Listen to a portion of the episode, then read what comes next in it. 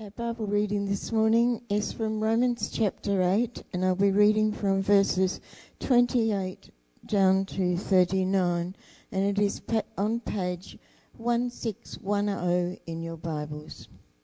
And we know that in all things God works for the good of those who love Him, who have been called according to His purpose. For those God foreknew, He also predestined to be conformed to the image of His Son that he might be the firstborn among many brothers and sisters. And those he predestined, he also called. Those he called, he also justified. Those he justified, he also glorified. What then shall we say in response to these things? If God is for us, who can be against us? He who did not spare his own son, but gave him up for us all how will he not also, along with him, graciously give us all things? Who will bring any charge against those whom God has chosen? It is God who justifies. Who then is the one who condemns? No one. Christ Jesus died, more than that, was raised to life, is at the right hand of God, and is also interceding for us. Who shall separate us from the love of Christ? Shall trouble or hardship or persecution or famine or nakedness or danger or sword? As it is written, For your sake we face death all day long. We are considered as sheep to be slaughtered. Nay, in all these things we are more than conquerors through him who loved us. For I am convinced that neither death nor life, neither angels nor demons, neither the present nor the future, nor any powers, neither height nor depth, nor anything else in all creation will be able to separate us from the love of God that is in Christ Jesus our Lord. Uh, when I catch up sometimes with people who are investigating Christianity, the question I'll ask is uh, what is it that's stopping you uh, from putting your trust in Jesus? Just seems like an obvious question to ask. Let's, let's deal with the uh, first things first. Uh, but I want to frame that slightly differently today, that question, um, because I want to talk particularly to those of you who are followers of Jesus and would own that in a straightforward way. And I want to ask this question uh, Can you think of what might stop you from following Jesus? Can you think of anything that could cause you uh, to give up your trust in Jesus. Because if you've been around Christian circles for a while, uh, you, like me, will know people who used to come to church and no longer do. Or you'll know of people who once said that they were followers of Jesus and now say that they are not followers of Jesus. So I guess the question I want to ask you is can you imagine anything that could happen in your life to you that might cause you, or yeah, the place where you think you're most susceptible to being undermined in your trust in Jesus. You know, maybe it's, um, uh, you can imagine if you're in a country where you are overtly persecuted uh, for being a follower of Jesus, and that troublesome situation might cause you to say, oh, I'll no longer identify with Jesus because of the cost. Last weekend, some of us were at a CMS conference and hearing from people overseas who are in exactly that situation, who've suffered enormously for following Jesus. Uh, maybe it would be more uh, at that personal level of well being, uh, possibly if God allowed you to, to get some really serious sort of sickness, uh, a cancer, or to become a quadriplegic, or maybe just suffer with extraordinarily debilitating depression that just sapped you of almost that will to live, let alone that ability to trust God. Maybe to be something like that.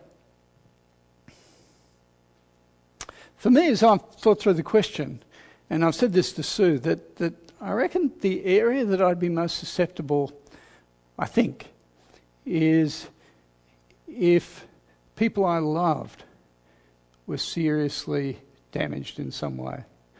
I think that, that would be the thing I would find. I think I would just generally find that the hardest, and have found those sort of situations the hardest in my life, and the times where uh, I've asked the most deep sort of questions uh, and struggled in different ways. Can you work it out for yourself? Are you aware of where that, that point is for you? When you come to the Bible, and particularly the passage we've been looking at over the last three weeks, Romans chapter 8, it anticipates that the Christian life is a struggle. Listen again to verse 18 of chapter 8. Paul the Apostle says, I consider that our present sufferings are not worth comparing with the glory that will be revealed in us. And the passage we just heard read, it talks about uh, suffering, uh, the struggle with sin, uh, death, uh, persecution, famine, and all sorts of things that can actually occur in our lives. Paul is really transparent and straightforward. He's a realist when it comes to living in this world. But notice also what he says right at the end of that passage it was just read. He says, I am convinced, convinced that in effect nothing will be able to separate us from the love of God that is in Christ Jesus our Lord. He is totally convinced that you can know of the love of God now and for all eternity, and he is rock solid confident, even in the face of the struggles. Now, I want to ask you, where does that confidence come from? That security. It's a wonderful chapter of the Bible. It starts with no condemnation and finishes with no separation. And in it contains the great promises that secure us for all eternity. So let's briefly look at them. The, uh, there's an outline in the leaflet if you'd like to follow on. It gives you some idea where we're heading. Firstly, uh, God's unstoppable plan, verses 28 to 30. We, we covered this last week ever so briefly. Uh, verses 28 to 30, I think, c- contain the key to contentment in this world with all its struggles. That is, God is working for our good in everything. And we saw that the good that God has in mind is to make us more like His Son, Jesus.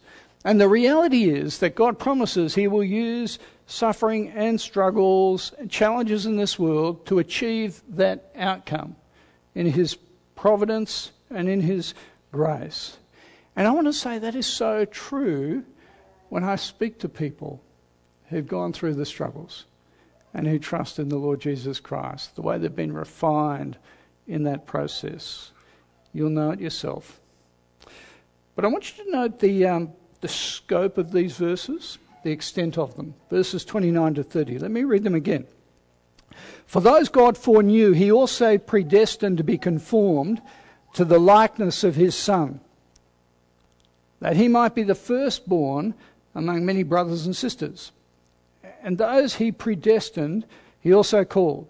Those he called, he also justified. Those he justified, he also glorified the the time frame in these verses is from before the foundation of the earth, before creation, to the very end of time. Just in a couple of verses, we, we gain the whole scope of the framework of God's promises. The purpose that many will be conformed to the likeness of Jesus. Now, here's the question How does that happen? How does that happen? And you see here how it happens. God is the architect, God achieves it. Did you hear the words being used in those verses? They're all in the past tense foreknew, predestined, called, justified, glorified. See, who, who controls this process of making people like Jesus? Well, God does.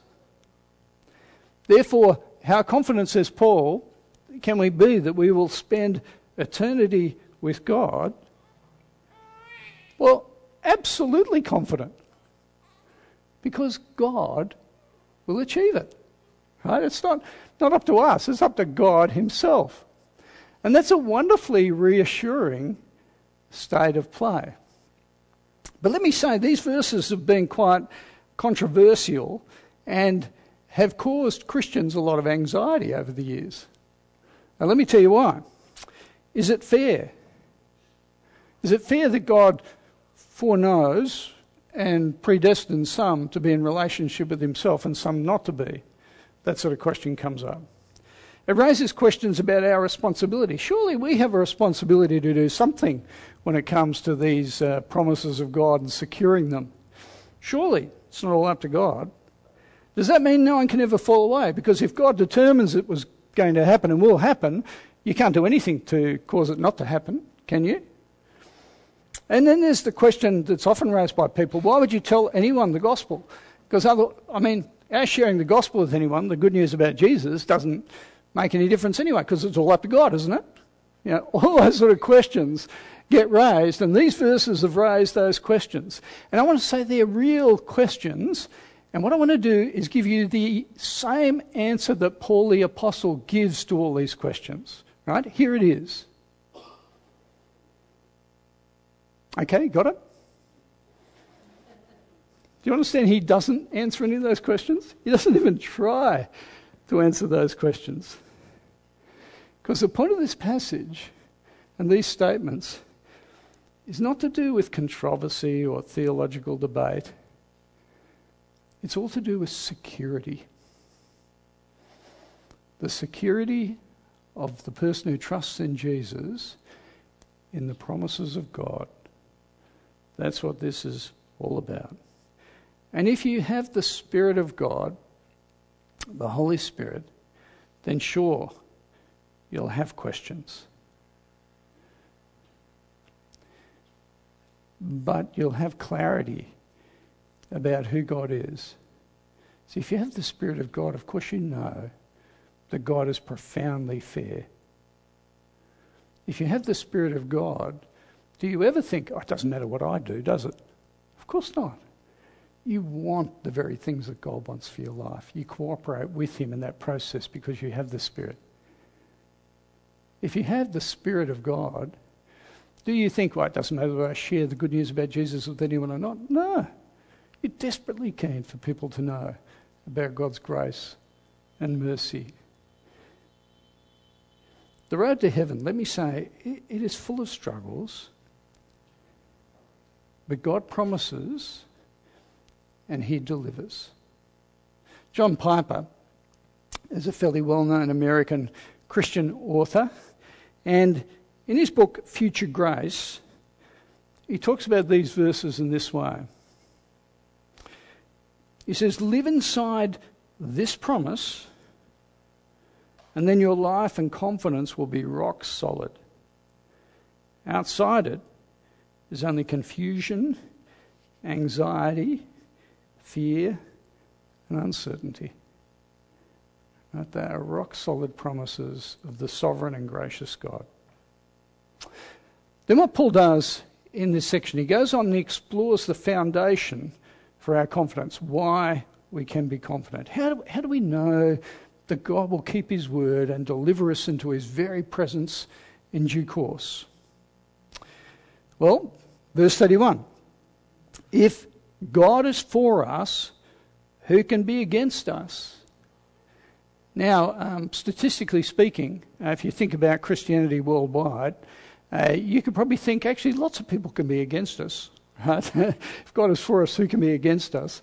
Uh, well, Christians are opposed within our culture, they're, they're opposed right throughout the world. But of course, that's not the point that's being made here. And nor is it saying if God's for us, bad things won't happen to us. That's clear even from the context. Hardship, hunger, killed, suffered for Jesus, right? If God is for us, those things can still happen. But the plan is to shape us like Christ and bring us to glory, right? If God's in your corner, then the point here is what or who can muck up his plans? But then you've got that first question Is God for you? Right? Is He in your corner? When do you doubt that the most? Uh, do you find it's when you're going through pain, either physically or emotionally? Do you find it's when you're really tired? I think it's the other time that I, I find myself not being able to believe anything. It's just when I'm exhausted and can't string two thoughts together. Maybe uh, you find it's a bit like that for you. Maybe it's in the face of death and you think, God, God's promises, are they really real? I've got um, three funerals on Thursday and Friday. It's an unusual cluster for me. Uh, people, all people I know pretty well.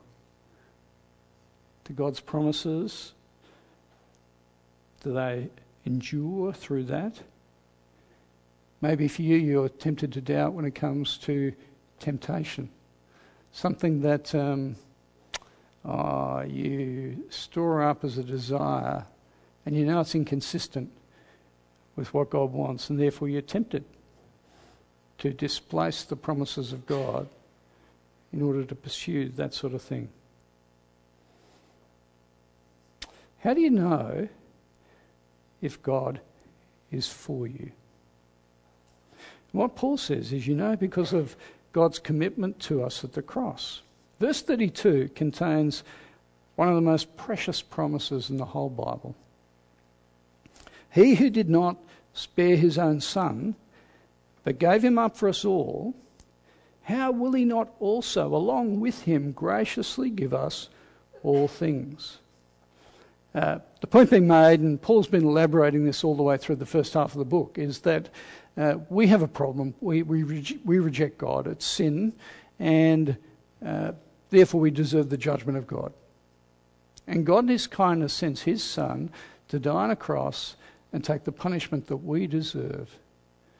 Now, that's the gracious work of what He does for us in His own Son, gives Him up for us all. And that means on the day of judgment, when you stand before God, you can be forgiven, justified, glorified because of what Jesus has done for you. But I wonder if you picked up the logical force of the argument that Paul is using here. It's a, um, it's a much more argument. Um, be like if I um, said to Colin, uh, Colin, I've realised I have this uh, debt problem and I need to borrow $10,000, and uh, would that be okay? And so Colin, who's always carrying a lot of cash around, pulls out his wallet and says, No problem, Paul. Actually, no, he'll transfer it straight from his account to mine, right? And I go, See, it's wonderful. We have that sort of symbiotic relationship where he just gives me money at, at 10,000 bucks, okay? Okay, change that. Let's say I've secured that promise from Colin, and instead I come to him having just secured that promise, say, No, don't worry about the $10,000. What I need is 20 bucks for petrol. I've driven all the way from town down here, didn't realise how far it was, and I now have no petrol. Can I borrow 20 bucks? The fact that I've secured the $10,000 guarantee, how, how likely do you think it is I'll get the 20 bucks? Pretty likely, right? That's the nature of the argument here in verse 32. He who did not spare his own son but gave him up for us, how will he not also along with him, graciously give us all things. If this, then of course that. Do you understand? If you understand what God's done for us in his Son, of course everything else that goes with it is going to be yours. No questions asked.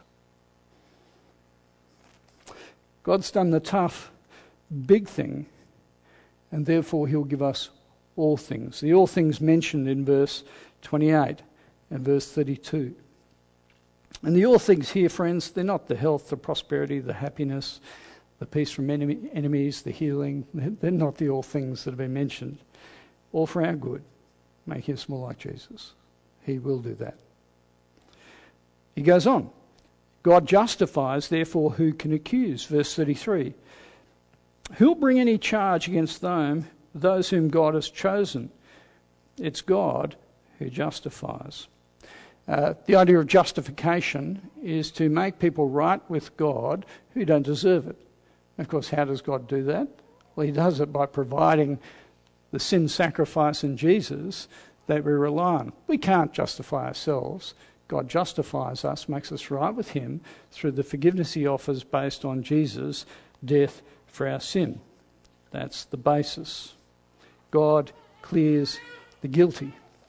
And then He goes on and, uh, and says, and the whole thing is that Jesus intercedes for us, therefore no one can condemn us. It's an interesting thing, isn't it? On the day of judgment, every single sin, your failure to treat other people properly, your immorality, your thoughts, it'll all be exposed on the mega big screen uh, to be seen. Nothing will be left out. All very clear, nothing hidden, all straightforward, right? And you would think that this is a potential day of ma- maximum embarrassment, right? Uh, as you think about your life displayed uh, for all to see. But no one will condemn you. Verse 34 Who is he that condemns? Actually, you know, uh, there are probably hundreds of people in your life that could point the finger at you. But it won't be possible for that to happen. Who is he that condemns? Christ Jesus, who died, more than that, who was raised to life, is at the right hand of God and he's interceding for us. Uh, Jesus is portrayed here as um, like a good defense attorney, right? Not in the Hollywood style, you know, where uh, you see um, solicitors and lawyers who stand up and they, they, have great eloquence and they use clever tricks and they try and con people and that sort of thing. Uh, nothing like that. But Jesus is a brilliant advocate. And the way he advocates for us is like this He's the all powerful one who is at the right hand of God, the one who died for our sins. And when we come before God on the day of judgment, Jesus will stand.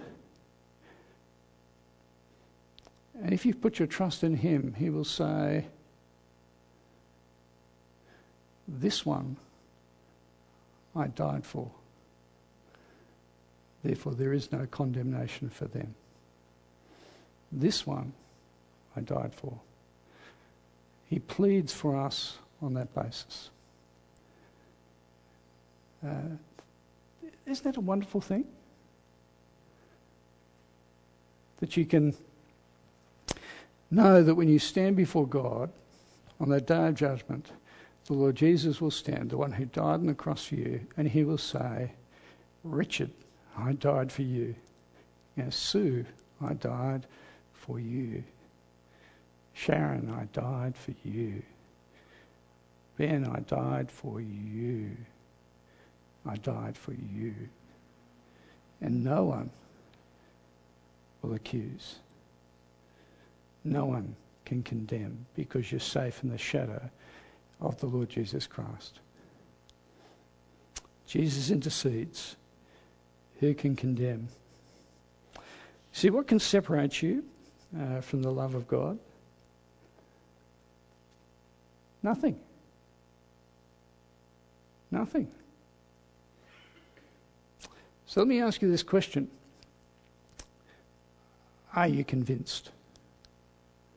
Because that's what Paul says, verse 38. He says, for I am convinced, he says. And what's he convinced about? He says, I'm convinced that in all these things the struggles, the persecution, the opposition, guilt, accusation, struggle with sin, suffering in a painful world, depression, failure, loneliness I am convinced that we're more than conquerors, says Paul, verse 37. Uber conquerors. That the glorious future that God has promised because of what He's done for us in His Son is certain that we will never be separated from God's love. I am convinced. So, just as I finish up, let me ground it by making some and now, therefore sort of points. How does this apply to our lives for now? The first thing is there is a humility of certainty. A humility of certainty. Normally, we don't put those two things together, but let me explain. I remember now, years and years and years ago, I sat down with a, um, a leader of a denomination here in Adelaide just to talk about a whole variety of things. And one of the questions he asked me was this He said, uh, Do you believe you're going to heaven? And I said, Yeah, yeah, I'm really confident that I am. And this is what he said to me He said, You Bible believing evangelicals are so arrogant. So arrogant. And it's, I get where he was coming from, but actually, I want to say it's the opposite. If you're uncertain about whether or not you will stand in the presence of God on that final day, if you're uncertain about that, it's because you're arrogant. Right? Your uncertainty is arrogant. Let me explain why. Because it will be based on whether you think you've done enough to warrant being able to stand before God on that day of judgment. And if you think you might have potentially done enough to stand on your own merits before God on that day of judgment, can I say what extraordinary arrogance that is? Whereas the opposite is the case. You see, certainty about being able to stand before God on the day of judgment is based on humility. Because it's got nothing to do with you and everything to do with the fact that Jesus died for you and you rely on him. Now, understand there's, there's a way of being arrogant about that certainty, but that is the reality the promises of God give you extraordinary security, confident salvation because we look to Jesus. Second thing is this do you understand how this, um, this section of the Bible operates like a spiritual GPS guidance system?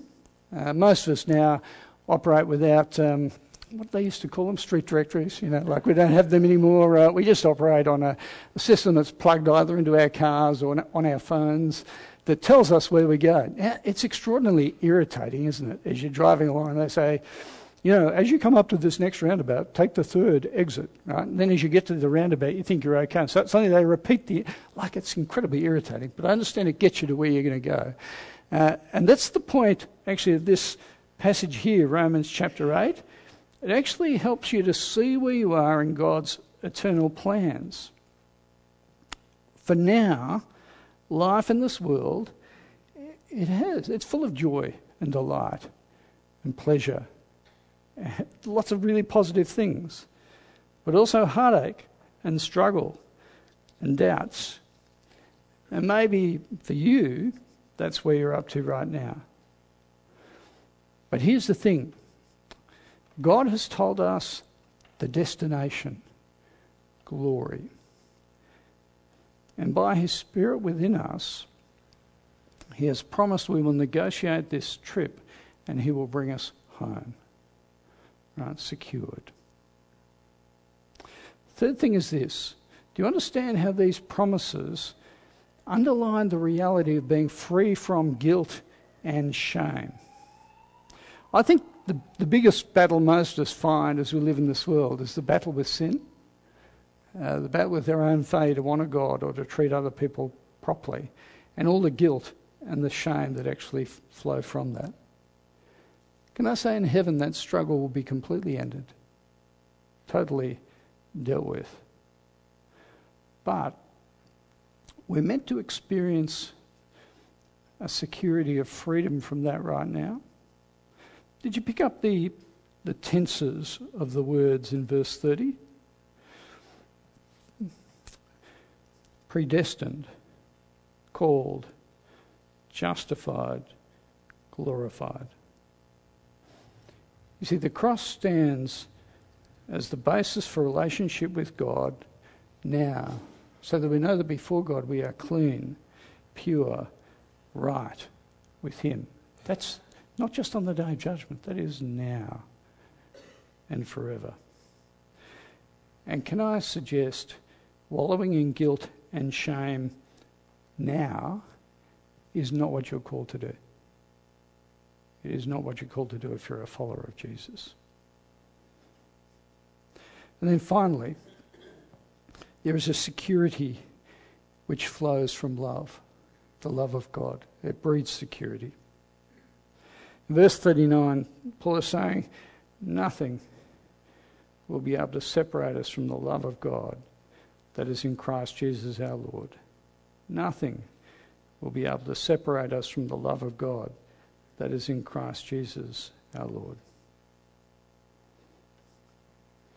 There's a man I knew uh, for a number of years who uh, suffered with debilitating depression, the black dog, and he'd had it from you know, his teenage years uh, through to his professional life, his married life, and it was a depression that affected every aspect of his existence, day by day. And medication and doctor's treatments was enormously helpful, uh, but it didn't completely deal with it.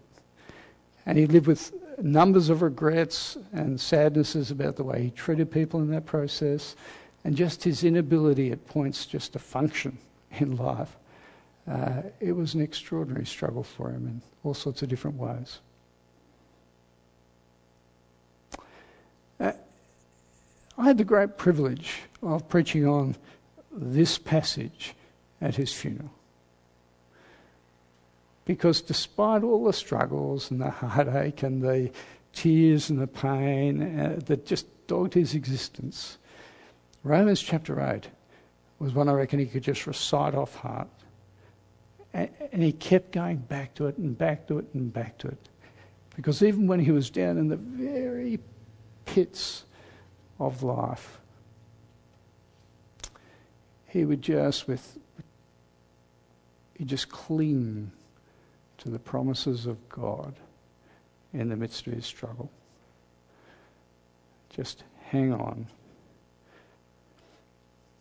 Do you ever think about what, what could separate you? What could undermine your confidence in Jesus? What would it be for you? Well, Paul says there is nothing in all creation that will be able to separate us from the love of God in Christ Jesus our Lord. What can separate you from the love of God in Jesus? Nothing. Right? Nothing. Nothing. That's the answer. Can I pray for us? Let's pray.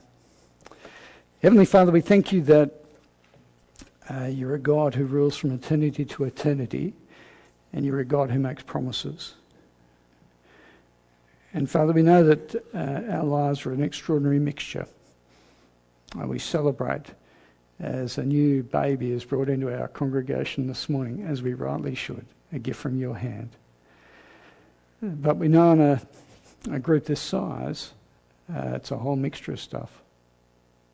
Uh, there are the joys and there are the heartaches, uh, there are the struggles, uh, there's the depression, there's the doubts, there are the fears, there are the broken relationships.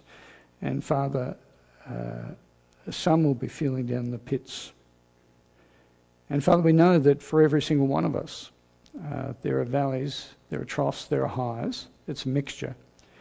But Father, we thank you that enduring through all this is the certainty of your love demonstrated in the Lord Jesus Christ, the one who has given his life for ours. Uh, that is the, uh, the benchmark of your extraordinary love and generosity towards us that cannot be erased. And Father, we pray that as we uh, plumb the realities of that, that, that we'll be able to cling to that, that you'll cling to us in the midst of our struggles, uh, so that we'll keep being shaped by those core truths about your character of kindness towards us, that you will keep us in those days, and that you'll sustain us. And Father, we thank you that you've given us uh, that perspective on all eternity that shows us where we're going. Uh, promises secured now, that you will bring to their conclusion because you have sworn by your own name and given of yourself so that they might be achieved. And Father, we thank you that it's not to us, or we know we'd be in big trouble, uh, but it's up to you. And we just want to rest in your promises to us and your Son and keep affirming those. So, Father, we commend ourselves to you. We pray you'll give us a grace and generosity towards each other as we uh, go together on the road, uh, that you'll help us to keep supporting one another and pointing one another to you and to the security we have in you. Uh, help us to be that sort of community uh, that draws near to your care and love and concern for us in the Lord Jesus Christ and relies on it. Father, we commend ourselves to you in Jesus' name. Amen.